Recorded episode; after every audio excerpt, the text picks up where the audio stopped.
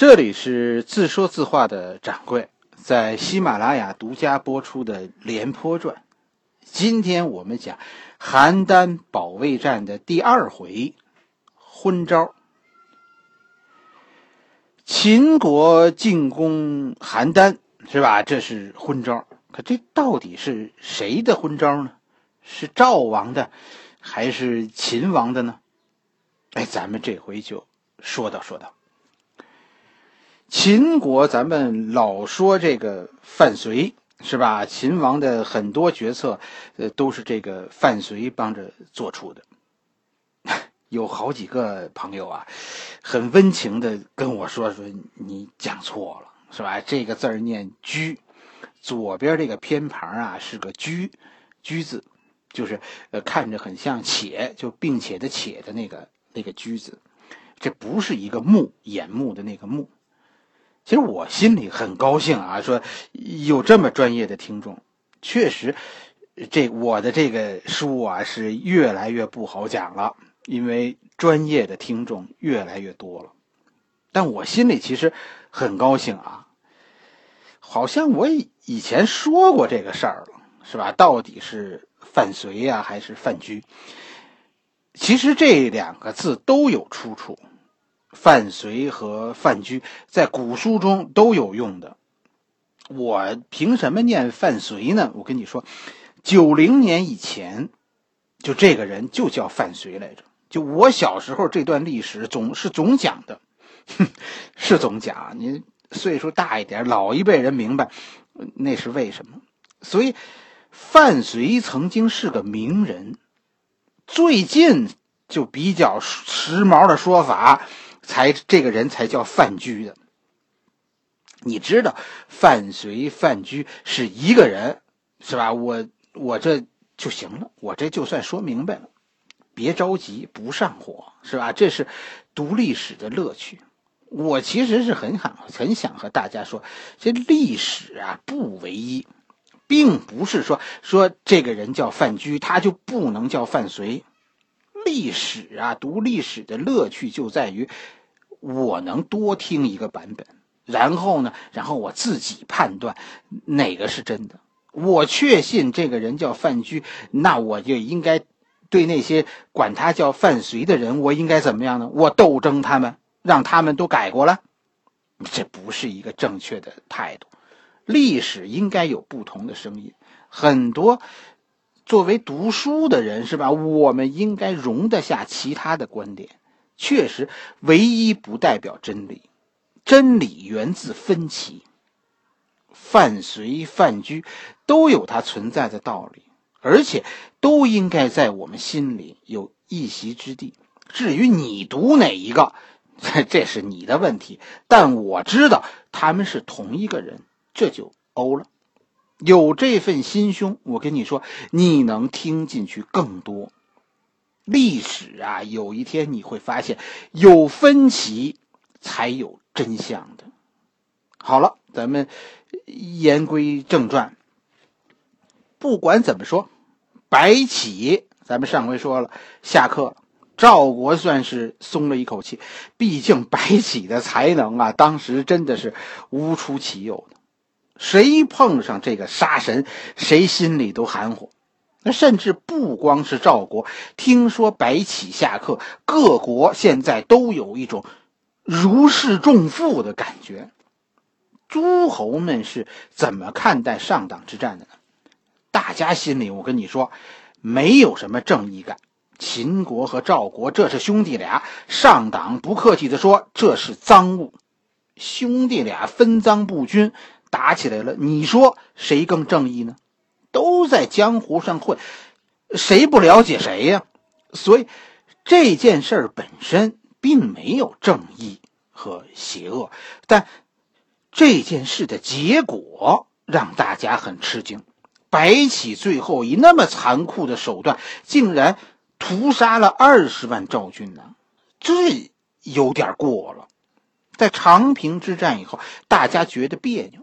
其实是因为秦军的这一战下手啊，太狠了，几乎就可以说太歹毒了。秦王让白起下课，其实也是为了平息众怒，这都是白起干的。我事前不知道，等我知道了，晚了。我现在已经把白起撤职了，就表明这不是我的本意。秦王就是要和诸侯们说这句话，所以白起下课是秦王的一个手段，缓解诸侯的紧张情绪。秦王秦昭襄王其实是个人物，他考虑问题其实蛮周详的。那为什么秦王后来会犯进攻邯郸的错误呢？哎呀，这不是。这不是禁不住赵国的一再诱惑吗？秦王当时是觉得占据上党，这已经就是一个大收获。秦国现在终于在黄河以北扎住根，剩下的事情就是几年以后，等上党繁荣起来，有话咱们再说了。秦军那个时候在上党征兵，吃上党产的粮，那还不是？说打赵国就打赵国，说打魏国就打魏国呀。所以一开始秦王的意思就是我不着急，是吧？白起下课，秦王肯定也有一种过河拆桥的快感。秦王自己是觉得用白起是不得已，现在用完了，你赶快滚，正好拿你垫背。秦王心里是那么一种说不出来的。那么痛快。秦王提出议和，条件就是赵国割让秦国飞地定陶附近的六个城，秦国罢兵。表面上，这是秦国要求赵国用土地换和平，但其实我跟你说，这是一个更大的阴谋。这是秦昭襄王啊，这个秦昭襄王真的是很难斗的，这个人心眼太多。表面上看，这是秦国在谋利，但实际不那么简单。秦国如果得到赵国这六个城，是吧？只要再讹魏国一两个城，定陶和秦国就有通道了。定陶是秦国的一块飞地，就是它定陶和秦国的其他的土地都不连着，它是飞在外边的。五国伐齐那会儿，秦国这是秦国抢齐国的。这个定陶呢，是是齐国抢宋国的，是吧？咱们咱们说过了，定陶是一个贸易中心。如果获得定陶，实际上就获得了通往各国的交通枢纽，也获得了物资的来源。秦国以后需要什么，就可以从定陶获得。所以，建立于定陶的这个交通，这对于秦国来说意义很重大。这就是我们说，表面上秦国取六城是为谋利。为什么说这是一阴招呢？秦国现在其实最担心的是六国合纵。这次让赵国割让的这六个城是痛点，秦国是要利用这六个城挑动六国不和。为什么这么说呢？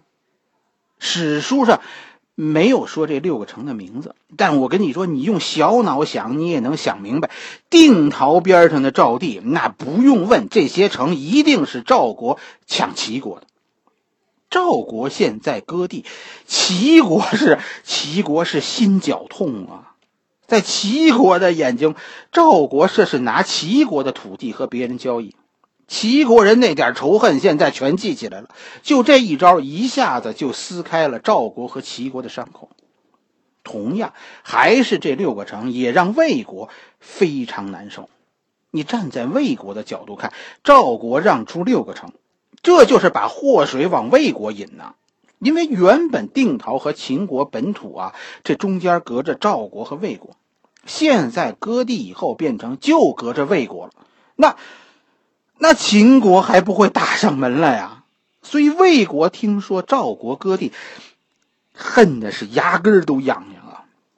关键问题就是魏国这些年啊，竟这么坑别人。你看魏国多少次把祸水引向赵国，引向韩国呀？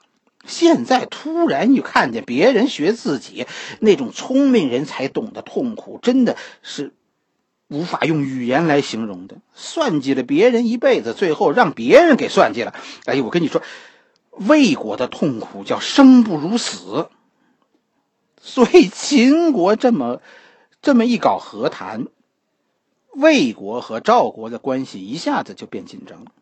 魏国本来这个时候已经和赵国结盟了，援军都派出了，可是现在援兵突然就不走了，在半道上停住了。魏国和赵国就因为这六个城陷入僵局，韩国也很生气，为什么呢？秦国呀，不是只要赵国割地，秦国说了，说这场战争就是因为你们韩国处理上党不利。是吧？就是因为你们先把上党给秦国，然后又给赵国，这才引发了我们秦国和赵国兄弟相残。我现在越想越生气。这样吧，你把那个元阳割让给我们。元阳后来叫博浪沙。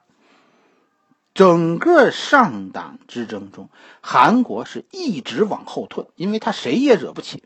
现在这是被躺枪。是吧？割让元阳，韩国心里啊是真舍不得。韩国现在地盘小的都没法看了。秦国现在提出赵国给六个城，韩国给一个，这件事才算完。韩国不想给，可又惹不起秦国，所以呢，韩国就指望着赵国不给。如果赵国一答应，韩国就算是躲不过去了。你看这秦国，是吧？这是外交高手。这一回一出手就是急所，割让六城，其实最主要的目的就是冲着破坏六国合纵去的。赵国人呐，脑子其实不够使，这外交上他们不灵。从赵国对待这六城的态度，你现在就全看出来了。赵国一开始就上当，但刚割让媾和的赵国的使者前脚刚走。赵王就后悔了，明白过来了。秦国没打来，其实是担心六国合纵。我现在这一割地求和，合纵算是没戏了。那秦国还不得，还不俩马上就打来呀？那，那我现在就剩下死扛着了。这扛着多子算一战呢？于是秦国那边呢，刚听说说赵国同意议和了，可紧跟着。秦国在齐国的眼线就来报告了，说赵国要将这六个城交给齐国，换取与齐国联盟。秦王表面上是大怒，赵国这是在戏耍秦国，可实际上，我跟你说，秦王现在一定是心花怒放。赵国的大错已经铸成了。从他答应和秦国议和开始，他就被其他的山东国家孤立了。现在大家眼中对赵国全是不信任，又回到那句老话上了：你们嬴姓人到底是不是一家人呢？我们有必要，咱们现在看看赵国和这几个诸侯现在处的怎么样。第一个，这个时候我们说战国就在长平之战以后，战国列强排名第一的。现在我跟你说，应该是燕国。此时战国，你看那个史书，大家最爱用的一个词叫做“带甲百万”，但其实谁也够不上，一百万军队谁也没有。最接近这个数字的国家是燕国。原来秦国和燕国边上边下来着，但现在秦国经过长平，这伤筋动骨了。燕国现在名义上是最强的。为什么说名名义上最强呢？因为燕国呀，国力不是很强，有兵无将，所以燕国是兵很多，但战斗力不强，就虚胖，块头很大，但走路都呼哧带喘的。燕国现在和秦国关系很好，秦国的远交近攻最成功的典范就是秦国和燕国的关系，所以。赵国和燕国现在没得谈，燕国不但不可能帮着赵国，燕国现在准备分一杯羹。燕国准备趁着秦国进攻赵国的时候，燕国现在要攻取赵国北部的代郡。但赵国呢，现在其实对于这个北方大国，赵国不担心吃大亏。为什么呢？因为代郡现在有一员大将，谁？李牧。李牧也是战国四大将之一。白起马上就就要死了，所以白起没和李牧有过交集。但这两个人，我跟你说，要是有机会对上手，我觉得这事儿会很有看头。李牧也是新派将领，李牧和白起，我跟你说，简直就是对立面。白起啊，打仗走的是那诡异的路数；李牧呢，走的是稳重的路数。白起最大的优势就是算计别人。李牧的最强项是什么？是不被别人算计。真正最能防守的大将，整个战国就是李牧。老说廉颇善守，但其实这不对。廉颇一生进攻居多，就在长平守了一回。李牧可是几乎一辈子都在守。李牧守哪儿，那是谁也过不去。战国其实李牧这样的人占便宜，是吧？我只要有粮食。我就守在城里，你是拿我一点辙都没有的。战国对于坚城，真的是没有办法攻破的。哎，你还别转身，是吧？我这有坚城，我凭坚城据守，你别转身，我贼着你呢。你一个不留神，我就会在背后给你一刀。我不在乎名誉，说背后捅刀子那不算英雄好汉。好汉的评选，你说了不算。最后评选一个基本条件是活人才有机会参选，我我是不是不好说？反正挨了我这一刀，你算是没机会了。你想吧，李牧就有多阴，这个人，胡人鬼不鬼？就十个十几个匈奴部落呀，这几个人加在一起都斗不过李牧，生生让李牧给算计的全军覆没了。胡人最后到什么程度？服了。雁门关这个地儿啊，有李牧。我们搬家还不成吗？李牧没到雁门关外去打，胡人自己搬走了，主动给李牧腾地方，打不起，我们总躲得起吧？这就是李牧。所以，战国这个虚胖的人，现在遇到李牧，算他们倒霉。你往后听吧，有他们的苦头吃。赵国的第二个邻国，那你就得说是齐国，是吧？齐国是个有缺陷的国家。嗯，我们说过，战国国家之间交往是三个层面：诸侯之间的交往，还有战国这些贵族之间的交往，最后一个是士大夫之间的交往。齐国啊，显然和别的诸侯的交往中啊，缺少贵族交往这一环，所以。很多齐国的外交行动啊，都显得 怎么说呢？特别生硬。这和齐国田姓贵族他是小贵族，他是篡位的，有很大关系。他和别的国家的交往就没有贵族交往这个这个层面。别的国家看不起齐国的贵族，就齐国和别的国家交往，你就看吧，让你着急，特别生硬，一点活分劲儿都没有。你看，现在咱们中国和日本政府之间的关系不好，是吧？但有民间人士往来，他凡事总有个回旋。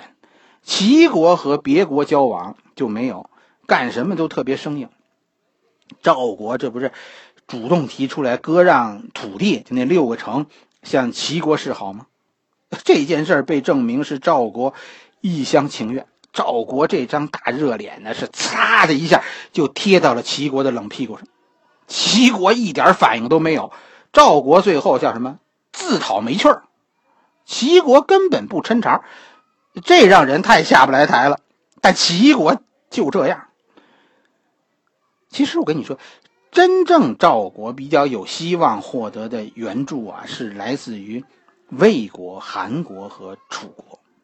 这魏国和韩国，这其实比较倾向于赵国，这他们叫三晋。对吧？无论是诸侯还是贵族，他们血脉相通，他们之间是近亲。三晋的贵族，你仔细查，他们是一家人，他们之间相互通婚，而且很亲近。所以，不管诸侯之间有什么利益纠纷，但亲戚之间的走动，这三国是非常频繁的，凡事都有商量。最后你看，救赵国的就是魏国的公子嘛，这不奇怪。魏国公子信陵君和赵国那平原君，他们俩是一家人。楚国呢？为什么说就这个最后赵国获得援助的一个主要力量还有楚国呢？楚国现在掌权的人叫春申君，战国四公子之一。楚王啊，现在很多事儿啊说了不算。要这个春申君点头，楚国的事情很多都是春申君当家的。战国四公子听说过吧？楚国的春申君、魏国的信陵君、赵国的平原君，这三个人是好友。就贵族这个层面的交往而言，楚国、魏国、赵国、韩国这四国是一家人。最后救赵国的时候，你看楚王刚说：“嗯。”要不咱们救救吧，是吧？这这楚王还犹豫呢，去不去啊？去多少啊？还准备咱们开个会啊？咱们大家说说。这就刚说这，这就找不着春申君了。春申君哪去了？春申君已经走了，去了去救赵国了。信陵君更绝，魏王是不想救，可可信陵君这个魏王的弟弟，私自就带人假传圣旨，带着魏国军队就救赵国去了。这。这都是铁哥们儿，就哥们儿在贵族之间比亲兄弟还亲呢。其实赵国敢于对抗秦国，心里是有底的，是吧？从诸侯这个角度来说，赵、魏、韩三国同命相连；从贵族这个角度来说，赵胜敢打这个包票，楚国、魏国绝不可能见死不救。赵国在兵败以后。敢于继续抵抗秦国的底气，你看都来自哪儿？首先，两员大将，一南一北，廉颇在南，李牧在北。而秦国呢？秦国就一个白起，现在还下课在家呢。而且，你再看赵国的朋友圈，魏国、韩国、楚国，这都是赵国的点赞控。秦国，秦国的朋友圈就一个燕国。所以，赵国其实不怕把仗打大，赵国打成，把这场战争扩大成世界大战，对赵国有利。赵国真正怕的是秦国见好就收，那就惨了。秦国肯定会像侵蚀韩国一样，不断的侵蚀赵国，而其他几个国家，可是看不得身边有个病人的。赵国就会走上韩国的老路。秦王一开始的想法是对的，压住白起，咱们收手这场战争，咱们见好就收。可是秦王禁不住赵国这一再诱惑呀，是不是？秦国长平长平之战以后，是吧？原本不敢动赵国。就是在看诸侯的脸色。赵国的使者现在正在各国哭诉：“我们赵国多委屈啊！你们现在不帮忙，将来会落得跟我们一样的下场。你看秦国多凶残呐！”各国其实什么态度呢？支持赵国吗？不是，他们是将信将疑，是这样吗？是吧？我们怎么听说是你们拿了秦国的东西，人家才揍你们的呀？哎呀，但是秦国这个下手让赵国这么一说，是太黑了，这不合规矩。是咱们，咱们应该有个表示吧？这有矛盾，咱们诸侯之间有矛盾可以和谈嘛？这种下黑手的行为，确实不利于安定团结，是吧？而且白起这小子，他有前科，这是一流氓。你们哥俩黑吃灰，这这我管不着。但秦国找个流氓来对付兄弟，这咱们得帮着赵国说道说道。魏国就一度在信陵君的鼓动下都出兵，可就在这个时候，消息传来，秦国处理了白起。秦王这就一再给大家赔笑脸，是吧？这这些错误都是白起那小子搞的。我我还是顾及咱们贵族的这点体面的，大家的脸色这就。有点和缓了，主要矛盾解决了。等到赵王私下和秦王议和的消息传出来，齐国、魏国、韩国这就都觉得很受伤，是吧？秦国是另类。现在看啊，这赵国也不是咱们自己人，他们赢家的事儿啊，咱们少掺和。秦国实际上原本饱受质疑，撤换白起，各国反秦的声音就小了。赵国一议和，人心就散了。秦王进攻赵国最大的心病这就没了去了。可偏偏呢，偏偏这个赵国呀，在议和以后居然又反悔了，这是不诚信，对吧？赵国这一胡来，其实诸侯们心里就又有点就倾向于秦国了，是吧？你看长平之战，赵国有责任的，赵国不是无辜的，赵国有责任。